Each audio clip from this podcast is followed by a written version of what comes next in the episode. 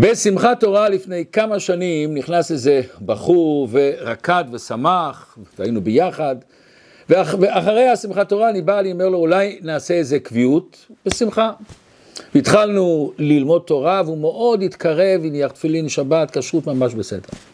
פעם אחת משיחה לשיחה דיברנו, ואני לא יודע איך זה יצא, אז אני אומר לו סתם על פי ההלכה לכהן אסור להתחתן עם גיורת. ואני רואה שהוא נהיה לבן. שואל אותו, מה קרה? מה קרה? הוא אומר, אני אגיד לך. אני, כמו שאתה מכיר, אני כהן.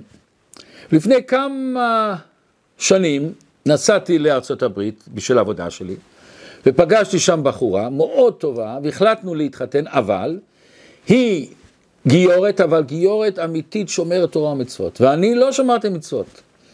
הבטחתי לה שאני חוזר בתשובה באמת, וכל מה שאני לומד פה וחוזר בתשובה זה הכל בשביל להתחתן איתה. ואתה עכשיו אומר לי שאסור לכהן להתחתן עם גיורת. הוא הלך לעוד רבנים, זה ההלכה. ואז אמרנו לו, בוא תשאל את הרבה. הוא שאל את הרבה והרבה ענה לו תשובה קצרה וזה שינה לו את כל המבט על העניין. הרבה אומר לו ככה, אנחנו מכירים, שאומרת הגמרא, שארבעים יום לפני יצירת הוולד, כבר בת קול יוצאת ואומרת, פלוני התחתן עם פלונית.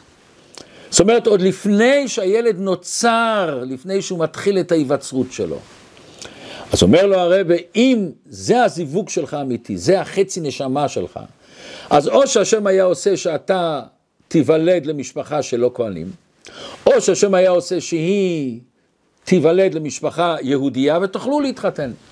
מזה שהשם עשה ששתיכם נולדתם במצב שאתם לא יכולים להתחתן ביחד, סימן שזה לא, לא הייתה בת קול, שזה לא היה החצי נשמה שלך. וזה שינה לו את כל המבט, וברוך השם הוא התחתן במשפחה נפלאה. מה הדבר הראשון שהקדוש ברוך הוא עשה אחרי שהוא גמר את הבריאה? ויאמר השם אלוקים לא טוב היות האדם לבדו, אעשה לו עזר כנגדו. ביהדות נישואים והקמת משפחה זה אחד הדברים החשובים ביותר ביהדות. גם שספרו את עם ישראל, ספרו אותם למשפחותיהם. עד כדי כך שעל פי מה שכתוב בתורה, שאיש הוא חצי נשמה ואישה היא חצי נשמה. ורק כשמתחתנים הם נשמה אחת. ובואו נראה איך שזה מתבטא בכמה הלכות, אבל בואו נראה דוגמה אחת. אם מישהו מזיק את החבר שלו, אז על פי דין הוא חייב לו חמש דברים. נזק, צער, ריפוי, שבט, בושת. מה זה בושת? אם יש לו איזה תחבושת גדולה על הראש, הוא מתבייש, כל אחד שואל מה קרה, מה קרה, מה קרה. אז הוא צריך לשלם. מה זה לשלם? כמה בן אדם היה מוכן לבקש, לקבל כסף בשביל ללכת עם כזאת התחבושת, את זה הוא צריך, את זה הוא צריך לשלם לו. עכשיו, מה הדין אם בא הבן לבייס דין ואומר, אבא שלי הולך עם תחבושת כזאת גדולה, ואני בא לבית ספר, אל התלמוד תורה, וכולם צוחקים ממני. אני רוצה בושת. הוא לא חייב. לאבא חייבים, לבן לא. אותו דבר הפוך.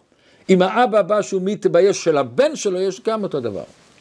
אבל מה הדין אם באה אישה ואומרת לבייס דין, הבעל הולך עם תחבושת ואני מתביישת, כולם שואלים אותי מה קרה לבעלך. או שהבעל בא ואומר שאשתי הולכת עם תחבושת ואני מתבייש. על פי הדין הוא חייב לשלם. למה? מכיוון שאבא ובן, אימא ובת, הם לא נשמה אחת. איש ואישה זה נשמה אחת. אז אם יש בושה לבעל, האישה גם מתביישת, זה אחד. ולכן אומרת הגמרא שכל מי שאין לו אישה אינו אדם. מכיוון שהקדוש ברוך הוא, מתי הוא קרא את הבן אדם לאדם? שהוא היה זכר ונקבה ברא אותם. זה המציאות של אדם. ומי שלא התחתן, אומרת הגמרא, הוא שרוי בלא שמחה, בלא ברכה, בלא טובה, בלא תורה, בלא חומה, בלא שלום. רשימה שלמה, הגמרא במסכת יבמות, דף ס"ב וס"ג. אם שואלים אותנו מה הדבר הכי קדוש בבית הכנסת, אנשים יגידו מיד, הספר תורה. ועל פי ההלכה, האם מוכרים ספר תורה בשביל בן אדם שאין לו תפילין ומזוזות? אסור. האם מוכרים ספר תורה בשביל בן אדם שאין לו אוכל? זאת אומרת, יש לו אוכל, אבל על ידי הדחק, ממש קצת קצת, אבל מוכרים ספר תורה בשביל לקנות לו אוכל? לא. אבל מצד שני, מוכרים ספר תורה בשביל לחתן בחור והבחורה. וגם ציבור רשאים למכור ספר תורה שברשותם כדי לחתן יתום ויתומה. זה אחד משתי מצוות שמותר בשביל זה למכור ספר תורה שהוא הדבר הכי חשוב, הכי חשוב לנו. וכאן יש דבר מעניין. כשמתחתנים יש המון המון הלכות. אבל יש דבר אחד או שתיים שמאוד לכאורה לא מובנים. ואני רוצה לספר לכם סיפור. כשהבת שלנו התחתנה, באו מעיתון מפורסם מאוד, וביקשו לצלם את, את השמחה. למה? הם מוצאים עיתון מיוחד על כל מיני סוגי חתונות שיש בעולם. אוקיי, הם באו ועשו תמונות.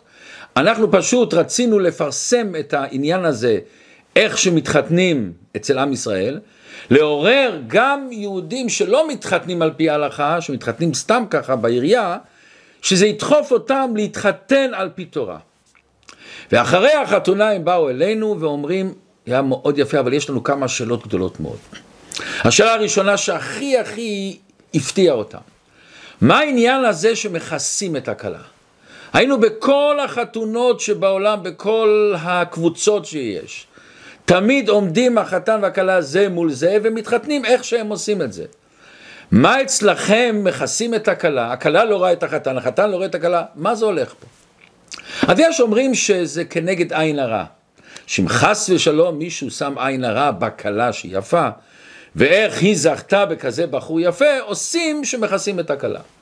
אבל אנחנו יודעים שבכל מנהג ישראל יש הרבה יותר עומק, ובדבר הפשוט הזה יש עומק ומסר בשבילנו בצורה נפלאה. גם היום, אפילו אחרי שהתחתנו, אנחנו כל הזמן צריכים לכסות את הכלה. כל הזמן צריכים להתחתן עוד פעם ולכסות את הכלה. מה הפשט בזה? פרשת השבוע אצלנו, כמו שאמרנו, זה פרשת וייצא, והתורה מספרת לנו שיעקב בא והלך להתחתן, והוא רצה להתחתן עם רחל, אבל האבא שלה לא היה הבן אדם הכי ישר, והוא החליף אותה עם לאה. ויהי בבוקר, והנה היא לאה. ויאמר אל לבן, מה זאת עשית לי? הלא ברחל עבדתי עמך, למה רימיתני? אוקיי. אנחנו מכירים שיעקב מסר לרחל סימנים, הוא ידע שיכולים כאן לעשות משהו. והיא במסירות נפש, היא חששה מהבושה של אחותה לאה, מסרה את הסימנים שהוא נתן לה, מסרה את זה ללאה. אבל השאלה איך יעקב לא ראה אותה, הוא לא ראה, הוא ראה שזאת לאה. אה, סימן שהייתה מכוסה. זה אחד המקורות למה מכסים את הכלה. ופה באה השאלה הפשוטה, אם בגלל שכיסו את הכלה, יצא כזה דבר שהוא התחתן עם לא מי שהוא רצה, אדרבה, בכדי שלא יהיה בעיות כאלה, זה סיבה לא לכסות את הכלה. אבל יש כאן משהו יותר שלא מובן. הרי לכאורה, אם הוא חשב שזאת רחל, ופתאום זו הייתה לאה, זה קידושים בטעות, הוא עשה טעות. למה הוא נשאר אותה בכלל? אפילו הוא לא היה צריך לגרש אותה בכלל, זה לא היה בכלל חתונה אמיתית. מוסבר בחסידות מה כאן העומק של הדברים. לאה ורחל הם שתי סוגי נשמות שמשלימות אחת את השנייה. רחל הייתה יפת תואר ויפת מראה. אבל לא רק בצורה חיצונית, איך שכתוב שגם הפנימיות שלה, היא הייתה קשורה לדברים רוחניים, עדינות נפש. וזה מה שכתוב על פי ספרי הקבלה, שרחל בגימטריה זה, ויהי אור. רחל בא מה, מהמילה רחלה, מלשון שא תמים. שא הוא חיה מלאה רחמנות, מעוררת רחמים, היא לא מפחידה, היא לא עקשנות, היא לא קשוחה, היא לא טופקנית, היא לא מסובכת. רחל אימנו הייתה בדומה לשאת עמים, הייתה נערה נפלאה, יפה בחיצוניות ובפנימיות. המידות שלה, מצד הטבע שלה. כמו שאמרנו עכשיו, ראו את המסירות נפש שלה לתת את הסימנים שהבעל שלה נתן לה, והיא לא ידעה שהוא יתחתן איתה אחרי זה עוד פעם. הוא יכול הרי לכעוס ולא להתחתן איתה, והיא הלכה למסירות נפש. החיים אצלה מתנהלים על ימי מנוחות, אין לה תסביכים, אין לה שיגעונות, קל להסתדר איתה, סתמים. החלק הדומיננטי אצלה זה הנשמה האלוקית, היא בבחינת צדיקים. ולכן נקראת רחל בזוהר הקדוש מבחינת עלמא דאיתגליה. מה זה עלמא דאיתגליה? העולם הגלוי. מה זאת אומרת? מה שראית שהיא הייתה יפת תואר, זה היה היא באמת. או כמו שאומר אדמו"ר הזקן, היא הייתה בבחינת אותיות הדיבור. יש לנו אותיות המחשבה שזה מוסתר, אני לא רואה את המחשבות של השני. בדיבור אני שומע אותו, אז החיצוניות מגלה את הפנימיות שלו. לעומתה לאה, היא הייתה בדיוק הפוך. לאה באה מה, מהלשון נלאה, שכתוב במכת הדם, ונלאו מצרים לשתות מים מן היאור. מה זה? הם התעייפו, הם התייגעו לחפש מים, לא היה, היה הכל דם. לאה היה לה בפנימיות תאוות גדולות, יצערה חזק. והיא תמיד הייתה במלחמה עם היצר, עם המידות הלא טובות שיש לה. החיים אצלה היה אתגר תמידי של התגברות על היצר. חיפוש, לימוד, השקעה, עבודה. לכן רחל אומר הזוהר, עלמא דאתגליה, אבל לאה, עלמא דאתקסה, הייתה מכוסה. בחוץ לא ראית את כל המלחמות, היא בתוכה היה סערה, ולא ראית שום דבר. היא הייתה כל הזמן בקרב. היא בבחינת בעלי תשובה. רחל מהצדיקים, לאה בעלי תשובה. הצדיק רבי נפתלי מרופשיץ, אחד מגדולי האדמו"רים פעם ישב עם החסידים שלו וסיפר על הייחוס המפואר שהוא בא ממנו, על אבא שלו וסבא שלו ואבי סבא שלו, שהיו חסידים עוד מתקופת הבעל שם טוב. והוא סיים, אני לא מכיר היום עוד משפחה כל כך מיוחסת כמו המשפחה שלו. קם יהודי פשוט ואמר, רבי, אם מותר לי, אני מיוחס יותר ממך. אני בא ממשפחה שאף אחד אינו מניח תפילין. אני היחידי שקם בבוקר, נוטל ידיים, אומר את המודה, אני מתפלל ומניח תפילין. אני היחידי ששומר כשרות. הצדיק כל כך התרגש, קם, נשק אותו על מצחו. זאת הייתה לאה הקרב הזה כל הזמן. ולפי זה נבין מה שאומרת הגמרא במסכת בבא בתרא. איך שכתוב, ועיני לאה רכות. מה זה רכות? איך שכתוב שאפילו הריסים נפלו ממנה. יפה.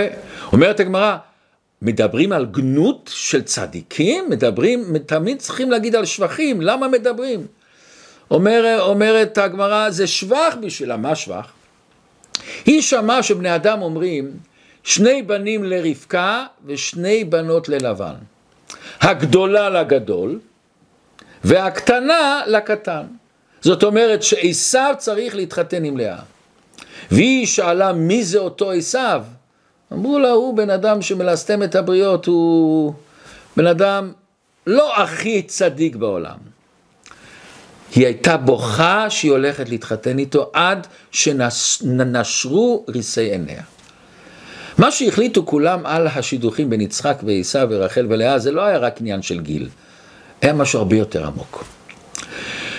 כולם הבינו שלא יכול להיות שפה משותפת בין רחל לעשיו. זה לא יכול להיות. למה? פשוט מאוד מאוד. כמו שאמרנו, רחל הייתה הדמות של הצדיק. עשיו הוא היה מסובך, מלא אתגרים. מלא אתגרים עשיו. איש ציד, איש שדה. מעצם המציאות שלו היה איש קשה עם יצרים, כמו שכתוב שעוד בבטן אמו הוא רצה לצאת לבית עבודה זרה. עשיו מוסבר בחסידות, הוא היה מעולם התוהו. מה זה עולם התוהו? עולם התוהו זה העולם שהיה בו שבירת הכלים, מה זאת אומרת? בעולם התוהו זה עולם כזה שיש בו אורות מרובים וכלים מועטים.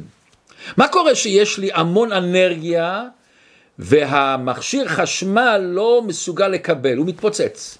כשמישהו מאיר לי אור חזק בעיניים, אני לא יכול לראות. יש הרבה אנשים שמרוב השכל כל כך הם משתגעים. אתה צריך תמיד להשקיע בכלים המתאימים שיוכלו לקבל את האורות. ולכן בעולם התוהו היה שבירת הכלים, האורות היו עצומים והכלים היו מועטים, קטנים, הם לא יכלו להכיל את הכל כך אורות. עשיו בא מאותו עולם. היה לו נשמה גבוהה והכלים שלו היו מועטים. הוא לא השקיע להגדיל את הכלים. הוא לא עבד אל עצמו, הוא לא לחם עם היצרה, הוא נתן ליצרה לשלוט עליו, הכלים שלו היו קטנים. ואז מה שקרה, האורות גדולים, ואם הוא היה לוחם, ואם הוא היה משקיע על הכלים, הוא היה מתגבר על היצור, היה יותר מיעקב אבינו, כתוב בספרים. אבל הוא לא עשה את זה, אז נהיה שבירת הכלים. וזו הסיבה הפנימית איך יצחק רצה לברך את עשיו. אז כולם חושבים הוא שיקר אותו, הוא ידע בדיוק מי הוא.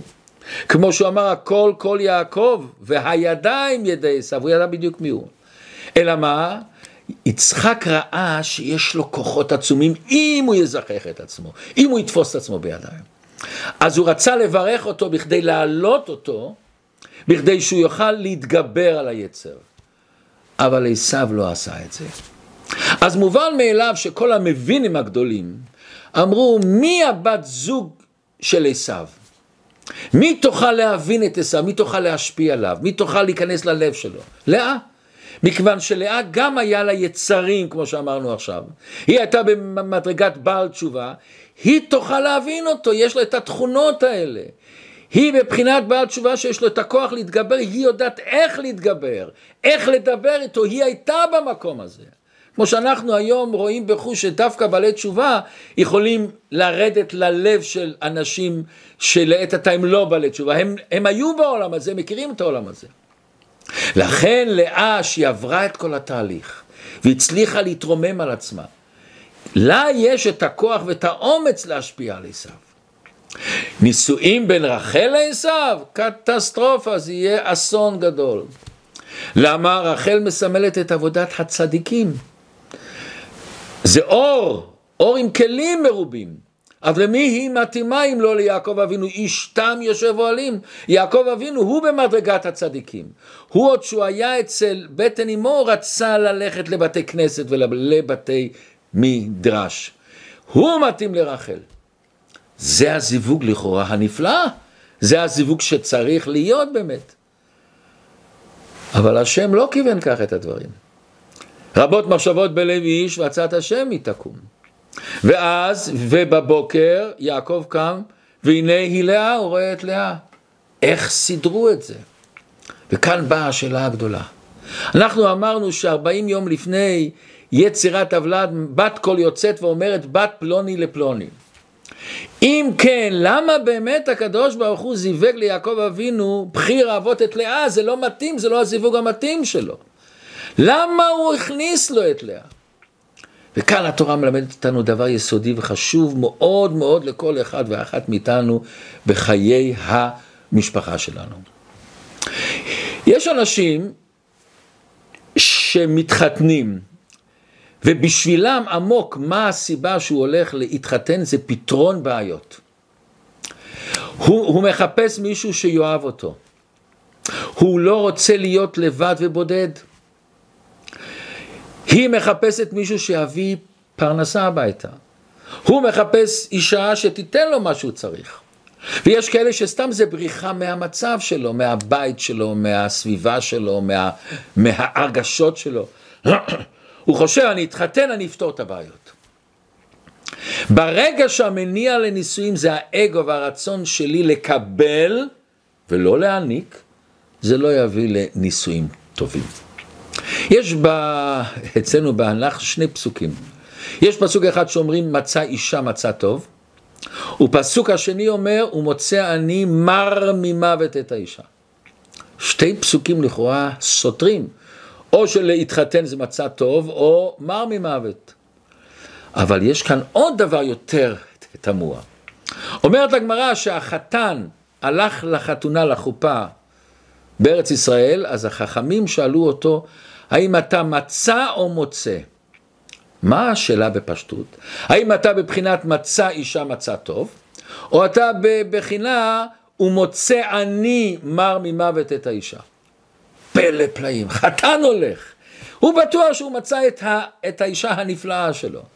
באים להכניס לו ספקות, אם אתה מבחינת מצא אישה מצא טוב, או מר ממוות?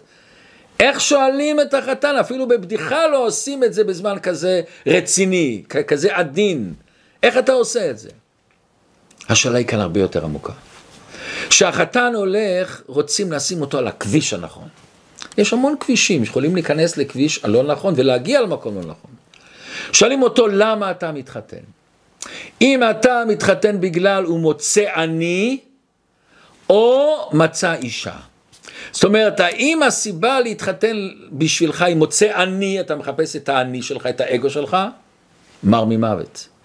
מצא אישה, אתה רוצה להעניק, לתת, מצא אישה, מצא טוב. וזה ראשית העבודה ועיקרה של הנישואים, לראות את הזולת, לא רק את עצמו. אדם בא בברית הנישואים, הוא אומר, הרי את מקודשת לי. הוא לא אומר, הרי אני, הוא לא מדבר על עצמו. יש את הבדיחה הזאת, שפעם אחת היה איזה בחור ובחורה שנפגשו, והבחור מדבר, מדבר, מדבר, מדבר שעה, ואז באמצע הוא מפסיק, הוא אומר, תראי, אני מדבר כל, כל הזמן על עצמי. אולי גם את צריכה לדבר, להגיד משהו? הוא אומר לה, מה את אומרת עליי? זה לא חתונה. נישואים זה הזדמנות. זה הזדמנות ליצור קדושה בעולם. ליצור משהו יותר גדול משנינו. אין כאן אני ואתה, יש כאן משפחה. ליצור הרמוניה, שהקדוש ברוך הוא רצה את האיחוד הזה, את האיחוד בין הדברים שהשם רוצה להרגיש אחד בכל מקום. ודווקא בדברים שהם לא אותו דבר, לגלות את האחדות שביניהם. ליצור משפחה, לי, ליצור עתיד, חלק מעם ישראל, ליצור משפחה שקשורה במעשים טובים, באווירה טובה, בקשר לקדוש ברוך הוא. ואז ממילא בן אדם נמצא במצב אחר לגמרי. אנחנו מכירים את הגמרא המפורסמת שאומרת קשה זיווגו של אדם כקריאת ים סוף. יש המון ביורים מה הקשר לקריאת ים סוף. בפרט שבקריאת ים סוף היה הפוך, היה דבר אחד שהפרידו. פה אנחנו לוקחים שני דברים שמאחדים אותם. אחד הביאורים הוא, קריאת ים סוף, הרבה אנשים חושבים שברגע שנקרא ים הוא נקרא מצד אחד עד לצד השני. זה לא נכון. כתוב שהוא נקרא עד מקום שהם נכנסו. ולפניהם היה ים. עשו עוד פסיעה זה עוד נקרא, עוד פסיעה זה עוד נקרא, עוד פסיעה זה עוד נקרא. קשה זיווגו של אדם כקריאת ים סוף, זיווג זה לא פשוט. זה לא פעם אחת אתה אומר, הרי את מקודשת לי וזה נגמר. זה כמו קריאת ים סוף. אתה כל הזמן צריך לחדש את הקשר. כל הזמן אתה צריך לחדש את המצב. להיות יצירתי, אורגינלי, להתחתן מחדש. כל יום להתחתן מחדש. ועכשיו נוכל גם להבין מה שכתוב, ויאמר השם אלוקים, לא טוב היות האדם לבדו, אעשה לו עזר כנגדו. ושואל המדרש מה זה עזר כנגדו, או עזר, או שזה הפוך, נגדו. אומר, אומר המדרש, זכה עזר, לא זכה כנגדו. מה פה הפשט פה? זה מדובר על אותו בן אדם, זה לא שתי בני אדם. אותו בן אדם באים ואומרים לו, אם אתה זכה, זכה מלשון זיכוך, התארות, התעלות. אם אתה זכה מזכך את עצמך, אתה גם זכה מלשון זכייה בלוטו. ואז זה נהיה עזר. אבל אם אתה לא זכה, אתה חושב על האגו שלך, על המציאות שלך, מה אתה מרוויח, זה יהיה כנגדו, יהיה חס ושלום מר ממוות. בכדי ליצור נישואים טובים ומאושרים, צריך להכניס את הדבר השלישי, את הקדוש ברוך הוא. אנחנו כולנו מכירים שאיש ואישה בשניהם יש את האותיות א' ש', גם באיש וגם באישה. מה ההבדל י' וה'? אש, א' ש' זה אש. אש יכולה להרוס ולהחריב, מר ממוות, אש יכולה לבנות, לעשות המון טוב. אתה צריך להכניס את הקדוש ברוך הוא בתוך הנישואים, את הדבר השלישי שכולנו בטלים אליו. ואנחנו הולכים לפי הדרכים שלו, לפי ההדרכה שלו. זה מאחד אותנו, אבל אם כל אחד רק חושב על האגו שלו, לראות את עצמו, זה לא ילך. ואז נישואים טובים ומאושרים זה שלראות בה כנגדו את העזר. גם אם היא או הוא רואים אחרת, מרגישים אחרת, הוא משלים אותי, היא משלימה אותי. וכל אחד פותח לנו שערים חדשים, פתרים, פתחים חדשים, הרגשות אחרות. אני מסוגל להכיל ולקבל את השני, בזה אני מתעלה על עצמי. שלמות באה מהמילה השלמה. כל אחד משלים את השני. אבל בשלמות יש עוד מילה חשובה מאוד, להשלים עם המצב. אני משלים שהשני חושב אחרת, מרגיש אחרת. ואז זכה, נעשה לו עזר כנגדו. יעקב לא רצה בהתחלה את לאה כאישה, למה? זה לא היה התכונות שלו. הוא רצה כמו רחל שהיא מדרגה של צדיק, שאין לה את המלחמות הפנימיות האלה. אבל באמת, האם לא היה טוב בשבילו לאה? האם באמת לטווח רחוק, אנחנו לפעמים מסתכלים על טווח קצר, טווח רחוק, האם הזיווג של לאה היה פחות טוב מהזיווג של רחל? נראה. מבין השבטים לאה הביאה לו הכי הרבה שבטים. יותר מרחל. הילדים של לאה הם אלה שזכו לכתר תורה, משה, בן של שבט לוי. לכתר הכהונה אהרון, שגם משבט לוי. מלאה בא כתר המלוכה, שבט יהודה, דוד המלך. לאה היא זאת שקבורה עם יעקב אבינו במערת המכפלה. רחל קבורה רחוק ממנו, בבית לחם. יעקב זקוק גם לרחל וגם ללאה. ובעצם, לכל אחד מאיתנו, כל איש ואישה, יש את בחינת רחל ולאה, ויש את בחינת יעקב ועשיו.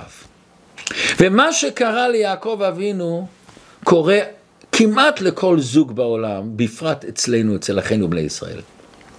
בכל זוגיות שעומדים להתחתן חושבים שהולכים להשתדך עם רחל, האוצר הכי הגדול שבעולם. ובהתחלה רואים רק את רחל, היא יפת תואר ויפת מראה. אבל במשך הזמן רואים באישה יותר ויותר מעלות, יותר ויותר את הרחל, שלא היינו מודעים לה קודם לקודם. אבל לפעמים במשך הזמן רואים שהיא גם לאה, הנה הוא קם בבוקר והנה לאה. יש גם דברים שנראים לנו בהשקפה הראשונה שלא מתאים לנו. יש לנו דברים בהשקפה הראשונה שזה נגדנו, זה לא עזר. העבודה שלנו, כמו העבודה של יעקב אבינו, לגלות שדווקא הלאה, היא יכולה לתת לי יותר בדברים מסוימים יותר מרחל. היא זאת שנועדה לנשמה שלך. היא זאת, דווקא הדברים שנראים לך חסרונות ופגמים, דווקא הדברים שהיא לא מתאימה לך, שהיא כן נגדו, הם דווקא יאתגרו אותך. הם דווקא יגרמו לך להתעלות. להתעלות מעל האגו שלך, לפתוח את עצמך, לקבל עולם חדש, לראות מצבים חדשים. ולהפוך לאדם, לא מה שאתה, לאדם שאתה מסוגל להיות. לפעמים יש חשק לברוח מלאה, אבל השליחות שלנו להתמודד. צריך להיות מודעים שרחל היא רק חלק אחד בנישואים. לו היינו רואים את האתגרים מראש, אולי לא היינו רוצים להיכנס לחיי הנישואים הללו. אבל הקדוש ברוך הוא בכוונה מסתיר מאיתנו. רוצה שנראה את הרחל. מסתיר ולאט לאט הוא מגלה בהדרגה. ולכן יעקב אבינו נשאר עם לאה. אחרי שהיא נכנסה אליו, הוא פתאום הבין את המסר הזה, שרחל ולאה זה בעצם הרמוניה אחת. זה מציאות אחת. זה נשמה אחת ששניהם אני צריך.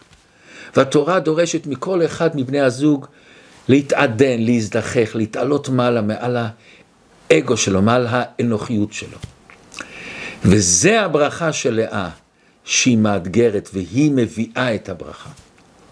צריך לצאת מהאגו ולהבין שנישואים זה, זה סוג של עבודה וצמיחה שאתה צומח מעצמך. לא צריך להתייחס כל כך ברצינות אל עצמי, אלא אל הזולת.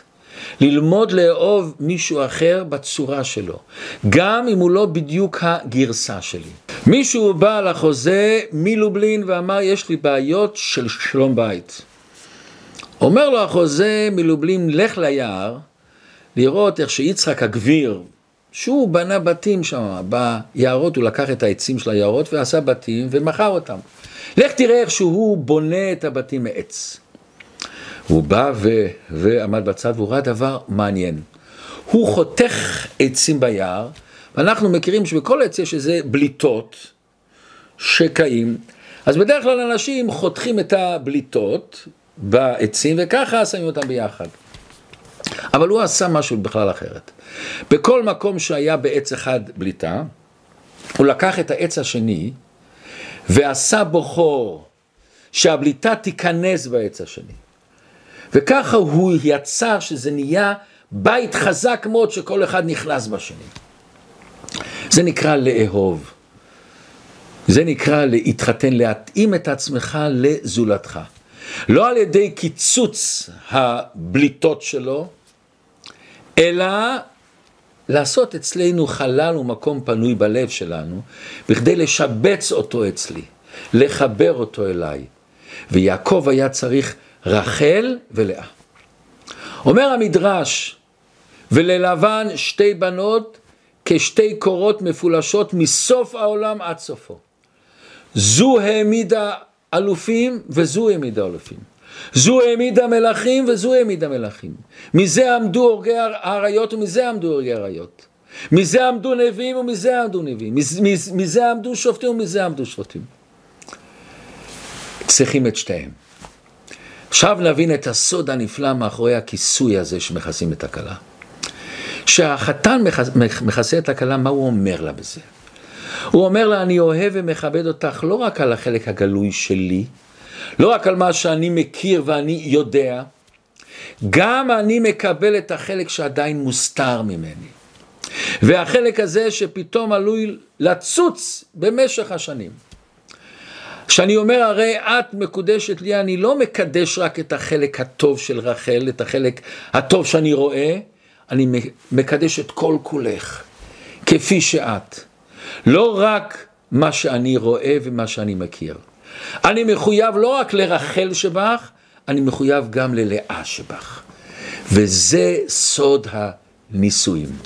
כששואלים אישה בהיריון, את תאהבי את הבן שלך? איזה שאלה? אבל כששואלים אותה, רגע, את מכירה את הבן? איך הוא יהיה? איזה צבע, יהיה חכם, לא חכם, רע, טוב? אולי חס ושלום, חס ושלום השם ישמור את כולנו, שהוא לא יהיה בריא כל כך. גם האבא וגם האמא יגידו, אנחנו נאהב אותו. למה? אני יכול לאהוב בבחירה. כמו שאני אוהב את היד שלי, את הרגל שלי. גם אם היד היא לא בדיוק כמו שאני רוצה שהיא תהיה, אני אוהב מכיוון שזה אני. כשמתחתנים אני צריך להרגיש שזה חצי נשמה בחצי נשמה. ואיך שכתוב, איך שאמרנו, האדם לא שלם לפני שהוא לא מתחתן, מכיוון שהוא רק חצי. כשמתחתנים ואומר, ואומרים הרי את מקודשת, מכניסים פה קדושה. לא אומרים הרי את אשתי, מכניסים קדושה, מה שייך קדושה? להבדיל אצל הנוצרים, להתחתן זה היפך הקדושה. מי שרוצה אצלהם, לפי ההשגות שלהם, להתקדש, הוא לא מתחתן. אצלנו זה קדושה להכניס, לחיות בהרמוניה, לחיות ביחד. וכמו שאני אוהב את הגוף שלי, אני אוהב את השני.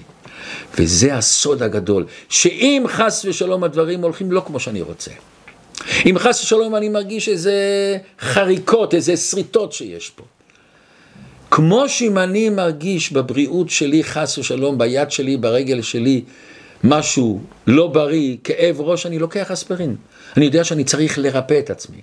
אם, אם משהו בזוגיות שלנו לא הולך, שנינו צריכים להבין שזה לא הבעיה בו או בה, זה בשתינו, וכל אחד צריך לקחת את האספרין.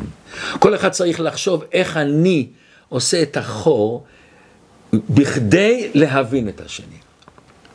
הייתי פעם אצל בחור בצפת, ואצלו בבית יש אה, פלקט שכתוב אבל, א', ב', ל', בראשי תיבות. ושאלו אותו, מה זה האבל הזה? אז הוא אומר, יש כאן שני פירושים. כשאני בא הביתה ולפעמים אשתי היה לה יום לא קל, לא קשה, והיא קצת בלחץ. אז אני אומר לעצמי, אבל אנחנו ואבותינו חטאנו. זה אצלי הראשי תיבות, שמה? שאני אומר לעצמי, זה כפרת עוונות. אבל הרבה יותר עמוק הוא אומר. אצלי אבל זה ראשי תיבות, אני בחלוק לבן, א', ב', ל'. כמו שרופא שבא אליו מישהו לטפל, או רופאה או אחות, והילד צועק או בועט, הוא לא רוצה לשמוע, הוא לא רוצה לקבל, ו... אני בחלוק לבן, אני צריך לטפל בו. גם אם הוא צועק, תעזוב אותי, אני לא רוצה לראות את הפנים שלך, אני מקבל את זה, אני יודע שהוא בבעיה. אם אחד מבני זוג רואה אצל השני שהוא בלחץ ובעיה, הוא צריך להרגיש, אני בחלוק לבן. ולפעמים נורא מעניין, שאנשים לפעמים הרבה מאוד דואגים למישהו זר, מרחמים על מישהו זר שהוא בבעיה, ולפעמים בבית שלנו אנחנו לא דואגים כמו שאנחנו דואגים לאנשים אחרים. ובדיוק היום אה, מישהו סיפר לי סיפור מאוד יפה. היה משפחה שהיה שם לא כזה של תום בית. ודווקא הבעל היה איש מאוד לב טוב, אבל לא היה הכי טוב. ופעם אחת הוא בא אל הרב, והיה שם שיעור, יופי. ואז משוחחים, מדברים, מדברים, ואז הרב אמר, אני רוצה משהו לשאול אתכם. מישהו הכניס לי פתק, ובפתק הזה יש את השם שלו, את הכתובת שלו. והוא אומר שיש לו תקלה גדולה, הארון התפרק לו, וזה נפל, והוא לא מסתדר איך להסדר את זה, ויש לו אישה עם הרבה ילדים, מי מוכן לעזור לו? אומר לו אותו הבן אדם שבבית שלו אין את אחי השלום בית, אומר לו, אה רב, אני בשמחה אעשה את זה, אני יודע, זו משפחה, כן, יש שם משפחה שיש הרבה ילדים, אני מבין את הבעיה, אני אעזור, אני, אני דווקא יש לי ידי זהב, אני מאוד מסתדר לעזור. ואז הרב מביא לו את הפתק, אומר לו, לך לעזור שם. הוא יוצא החוצה, כולו מרוגש, או, אני הולך לעזור. הוא פותח את הפתק, זה הכתובת שלו בבית. ואז הוא הבין מה שהרב שלו רצה להעביר לו את המסר. לפעמים אנחנו דואגים המון המון בחוץ, ושוכחים לדאוג לעצמנו. אז שכולנו נזכה לבנות בית עם הרבה שמחה, עם הרבה אושר, וכל פעם שלום בית מביא לביאת המשיח שנזכה בקרוב ממש לראות את זה בעיניים שלנו למטה מעשרה טפחים.